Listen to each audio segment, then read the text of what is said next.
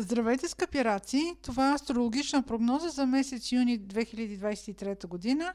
Тя е както за вас, така и за тези, които имат луна или асцендент в рак.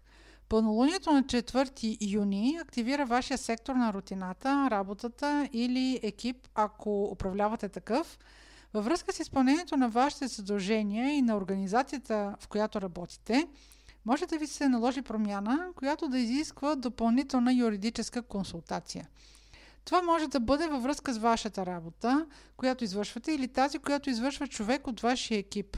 Тъй като пълнолунието е свързано с някакъв завършек, приключване, това може да е момент, с който да се разделите с този човек.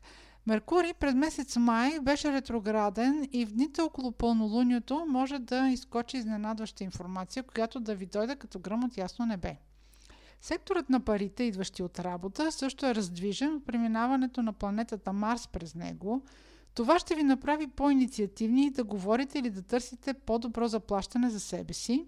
Допълнение и Венера ще се включи в същия този сектор на парите, идващи от работа, като ще остане в него за периода от 5 юни до 9 октомври тази година. Периодът е толкова дълъг, защото Венера ще бъде ретроградна за времето от 22 юли до 3 септември.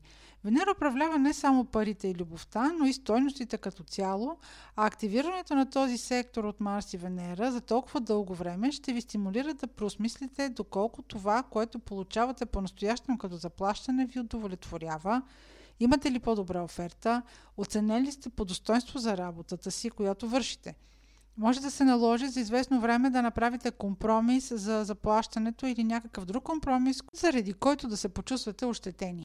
Ако договаряте заплата, това не е най-удачният момент. По-подходящо би било времето след 10 октомври. Друго влияние на ретроградната Венера в този сектор може да е отношението на най-близките хора към вас. Това отново е свързано с ценностната система и доколко те оценяват вашите качества и вашите усилия. Както виждате, това е един период от няколко месеца, в който време вие ще тествате взаимоотношенията с най-любимите и близки хора. Новолунието на 18 юни в Близнаци активира вашия сектор на подсъзнателното, тайните, интригите, изолацията, вътрешния ви свят. За тези от вас, които много им се пътува, това новолуние може да ги стимулира да посетят далечна дестинация, която да е свързана с някакво историческо, религиозно или духовно място, може дори да бъде до голяма степен противоречие с вашата вяра. Друга възможност за проявление на това новолуние е ако уреждате договор, наследство или уреждате документални взаимоотношения, да има нещо скрито и неизвестно за вас. Отсрещната страна може да се опитва да укрива информация. През месец май Меркурий беше ретрограден и ако този договор или документ са били подготвени тогава, сега през юни тази информация може да доведе до спор.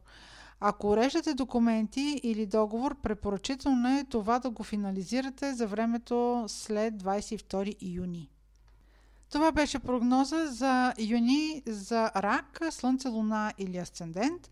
Ако имате въпроси, може през сайта astrohouse.bg и през формите за запитване там да ги изпращате. Аз ви желая успешен месец юни!